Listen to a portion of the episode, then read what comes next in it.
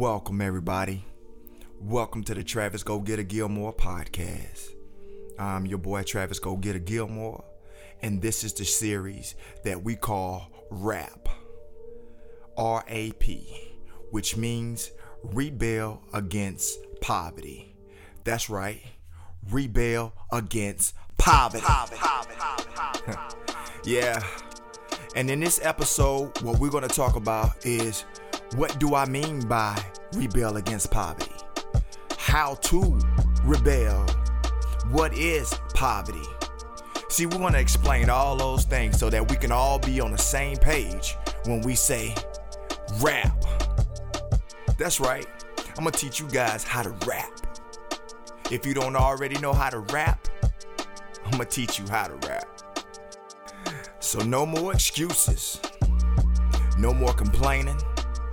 No more blaming the outside circumstances of what's going on in your life. Now, now is the time to grab a hold of a new concept called rap. It's now time to rebel against the programming that we have been programmed with. We had to learn this. We wasn't born with a poverty conscience. We was programmed to think this way. Okay, Trav, let's cut out the smooth voice. Okay, now let's get to it. What do I mean by rap? Now, the first letter in the acronym of rap is R. R is rebel. The act of rebellion is the opposition against authority, or resistance, or an uprising. What are we resisting? What are we uprising against? We're uprising and resisting against a thought pattern that tells us that we're not enough. We're uprising and resisting against a thought pattern that causes us to self sabotage our success. Now let us rebel against poverty.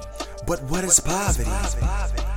Now, when I speak upon poverty, I'm not just talking about financial poverty, for we all know that. We that is obvious what that is. What I'm talking about is a mental poverty. And poverty, what it means is it's a state of being inferior. It's a state of being in lack or shortage. You know, you can have a poverty of imagination. Someone once said that loneliness is a form of poverty. So tell me, how do we rebel against poverty?